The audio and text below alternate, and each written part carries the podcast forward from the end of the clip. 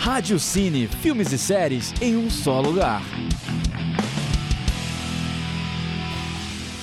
Bem-vindos a mais um episódio do nosso Rádio Cine, o tempo que você vai ter para conhecer mais sobre o mundo das séries e dos filmes, na hora que você quiser. Meu nome é Ellen Nascimento e hoje quem tá aqui comigo é o Kainan Burdeni. Oi, Ellen, tudo bom? Então, sempre com um tema diferente, o nosso programa foi feito para você se livrar daquela dúvida na hora de escolher um novo filme ou uma nova série para assistir. Então, Kainan, qual vai ser o nosso tema de hoje? O tema de hoje é sobre musicais. O musical nada mais é do que um filme que utiliza o canto como um dos seus pilares narrativos da história, intercalando entre acontecimentos da história, músicas e coreografias. Os musicais surgiram no teatro em Nova York, na Broadway, então os primeiros filmes musicais são filmagens dessas peças teatrais, e é o caso do filme O Dançarino Mexicano. Porém, foi somente nas décadas depois que esse gênero ficou realmente difundido no cinema mundial, com o legado de Cantando na Chuva, A Noviça Rebelde e outros grandes títulos da época. Após a década de 70, os musicais chegaram aos filmes para jovens e adolescentes, fazendo grande sucesso, como foi o caso de Grease nos tempos de Brilhantina, ou no caso do filme Nos Embalos de Sábado à Noite.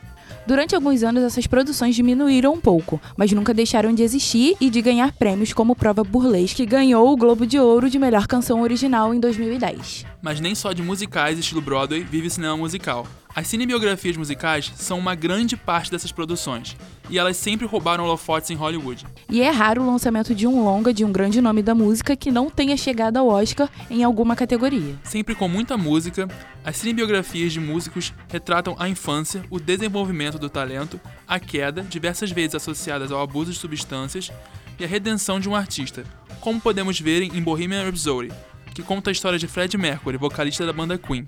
As animações da Disney também são uma grande parte do cinema musical. Clássicos como A Pequena Sereia, Mulan, Frozen e muitos outros sempre têm uma música que marcaram gerações. E o cinema brasileiro também tem grandes produções musicais. Filmes como Elis, Raul, Início, Fim e o Meio, Os Dois Filhos de Francisco e muitos outros são filmes musicais brasileiros que dão um show e não perdem nada para produções hollywoodianas. Tivemos o Dia do Cinema na Estácio Tom Jobim e o tema foi musicais. Então, nós aproveitamos para entrevistar um dos convidados, o diretor-presidente da Academia Brasileira de Cinema e distribuidor cinematográfico, Jorge Pellegrini. Então, você que acompanha o nosso Rádio Cine percebe que a gente traz o nosso convidado aqui. Mas com o Jorge não foi possível trazê-lo aqui no estúdio, mas a gente não ia perder a oportunidade de entrevistá-lo. Então, confere aí como foi a nossa entrevista sobre o mundo do cinema musical. Então, Jorge, quais são os principais desafios na produção de um musical? De um ficção ou de um documentário? Dos dois. Dos dois. Olha, a grande questão do documentário musical é que o documentário, ele normalmente não tem roteiro.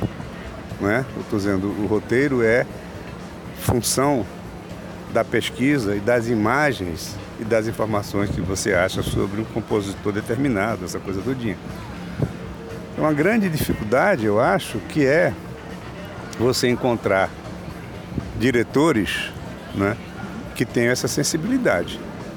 Né, de pegar um arquivo que ele encontrou, sei lá, do George Maltner, há muito tempo atrás, né, e em torno disso daí você construir né, o filme que seria o documentário.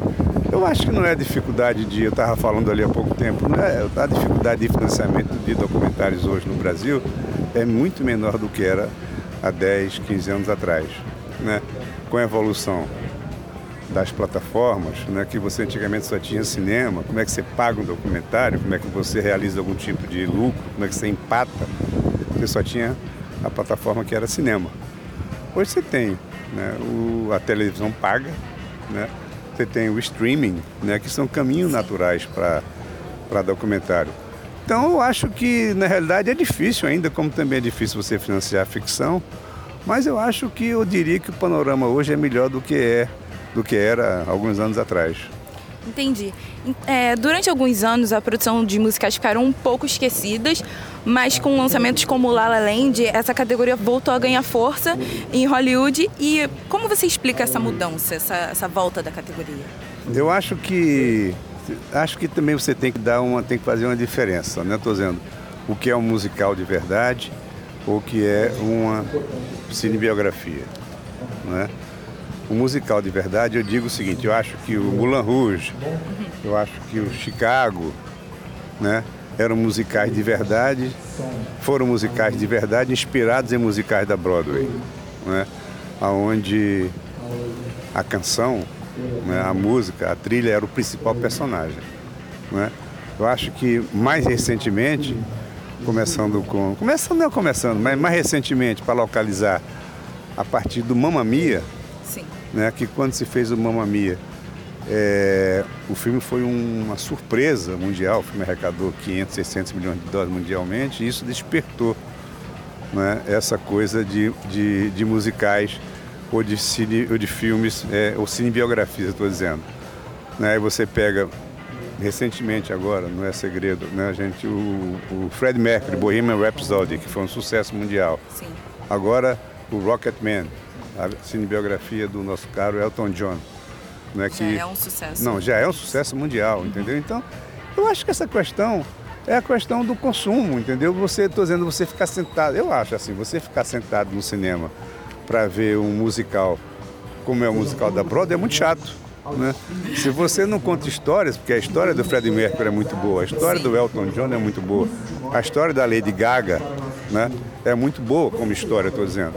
Né? Eu acho que o público ele precisa ter mais informação, entendeu? A informação eu acho que é a diferença da cinebiografia e a volta dos grandes musicais. Você pega de novo, eu lancei o Ray Charles, por exemplo. Uhum. Né, no Brasil, foi um sucesso o Ray Charles. Maravilhoso. Né, maravilhoso. Mas por que maravilhoso? Né? porque o Ray Charles, além de ser um personagem, como era um personagem, além de ser um músico genial, compositor, como é o Elton John, como era o Fred Mercury, o Ray Charles tinha uma, um, uma coisa muito forte na vida dele que facilitou a dramaturgia, que era a questão das drogas. Né? Uhum. Como é que uma pessoa daquele jeito, negro, né? naquele tempo, tá certo que ele consegue se envolve com as drogas da maneira como ele se envolveu e consegue fazer uma história tão grande musicalmente. Sim, durante a minha pesquisa eu vi que essa nova direção de diretores e compositores como o Damien Chazelle, é, responsável por La La Land, é, vem desenvolvendo um novo material que poderia indicar uma mudança radical no cinema musical. Você acha isso mesmo? Não, eu não acho que tenha. Eu acho que você pega de novo lá La Land, essa coisa todinha, eu acho que mudou a linguagem no sentido de que se reconheceu que fora os musicais clássicos, eu de novo eu vou dizer a você, tá, vai lá, lá atrás com Novice Rebelde se você quiser. Né? Novice Rebelde é um filme perfeito, não há problema nenhum. Eu acho que eles voltaram a entender dessa maneira. E você... até fizeram, fizeram uma nova versão. Claro, foi. Mary Poppins também. Sim. Né? Então, é o seguinte, tem um público novo no, no cinema que não quer se interessar somente pelo musical. Tem que ter uma história junto, entendeu? Então, acho que a diferença grande é essa. Agora falando do cenário brasileiro, existem filmes musicais nacionais muito bons, como Elis e todos os outros, mas ainda tem uma gama de, de filmes nacionais que são desconhecidos do grande público brasileiro. Por que você acha que isso acontece? É falta de investimento ou alguma coisa? Não, eu não acho que seja falta de investimento, não. Claro que isso contribui, né? mas não acho que seja. Primeiro é porque a gente tem um desconhecimento muito grande. Se você der, uma, der um Google e você vê a quantidade de filmes brasileiros que são cinebiografias que passaram despercebidos, mas que existem aí, é um negócio monstruoso. É enorme, cara, é enorme, entendeu? Pode ser. Podia ser que, como, de novo, a única plataforma existente na época que isso começou era o cinema, tá certo? As pessoas descobriram tarde que agora. Não descobriram tarde. Com o surgimento de TV a cabo, de streaming, de não sei o quê, entendeu? Isso criou uma plataforma natural documentário para a cinebiografia musical brasileira. Não acho que seja por, por incompetência, por falta de dinheiro, não, né? Porque eu acho que a matéria principal do filme sempre não é o dinheiro, sempre é o conteúdo. Né? Então, a partir daí que você é melhor ou pior como diretor, ou como produtor, ou como roteirista, ou o que seja, ou como pesquisador, e você constrói essas coisas de maneira. E os exemplos que eu dou são sempre exemplos do, dos quais eu participei, uhum. né, que eu falei lá na aula, participei lá de Coração Vagabundo, do Fernando Grosti, do Vinícius do Miguel Faria, do Chico do Miguel Faria, do Raul Seixas, do Walter Limpo, do Walter Carvalho, Cássia Hélia, do Paulo, o Jorge Malto, né, do Pedro Bial. Né? Eu acho que ali o mérito é isso daí. O mérito é de quem soube construir, como diretor, como roteirista, construir uma coisa que as pessoas queiram ver, entendeu? E acho que é isso daí. Não tem segredo, tem é trabalho.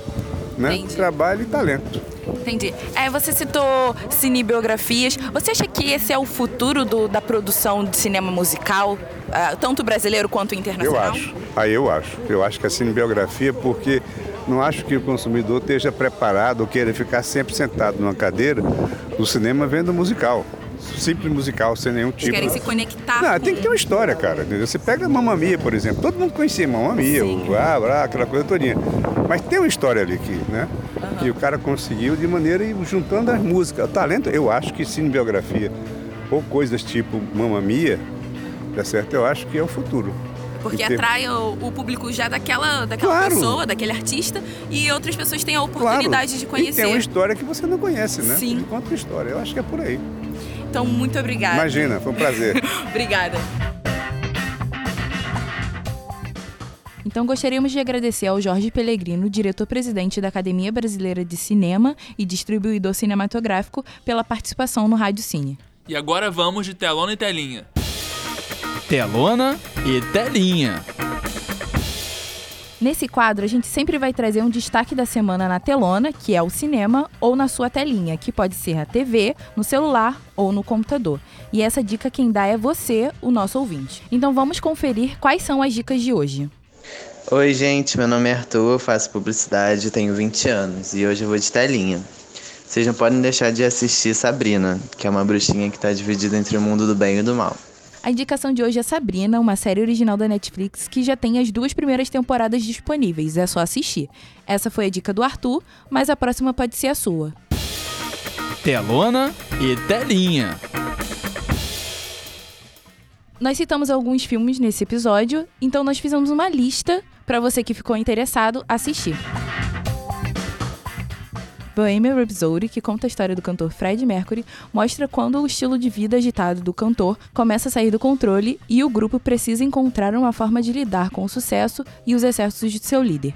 Já está disponível no NetNow. La La Land conta a história do pianista Sebastian que conhece a atriz Mia, e os dois se apaixonam perdidamente. Em busca de oportunidade para suas carreiras na competitiva Los Angeles, os jovens tentam fazer o relacionamento amoroso dar certo, enquanto perseguem fama e sucesso, você já pode conferir esse filme no Telecine Play. Raul, o início, o fim e o meio.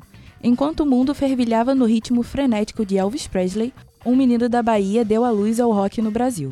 Um jovem sem limites que conquistou o coração e a mente de milhares de fãs, Raul Seixas foi um homem que virou mito. E você pode conferir a cinebiografia de Raul Seixas no Google Play Filmes. Elis, Conhecida por sua competência vocal, musicalidade e presença de palco, Elis Regina é considerada por muitos críticos a melhor cantora popular do Brasil, e você pode assistir no iTunes Movie. Então encerramos aqui mais um episódio do Rádio Cine. Gostaríamos de agradecer mais uma vez ao Jorge Pellegrino pela participação. Então, muito obrigado por ter nos acompanhado e até o próximo episódio. Esse programa tem a produção e edição de Ellen Nascimento, sonorização e edição Carlos Dames, apresentação Ellen Nascimento e Kainan Burdene, supervisão professor Sérgio Carvalho, coordenação do curso de jornalismo professora Gisele Barreto, realização Rádio Estácio Tom Jobim, Universidade Estácio de Sá. Rádio Cine, filmes e séries em um só lugar.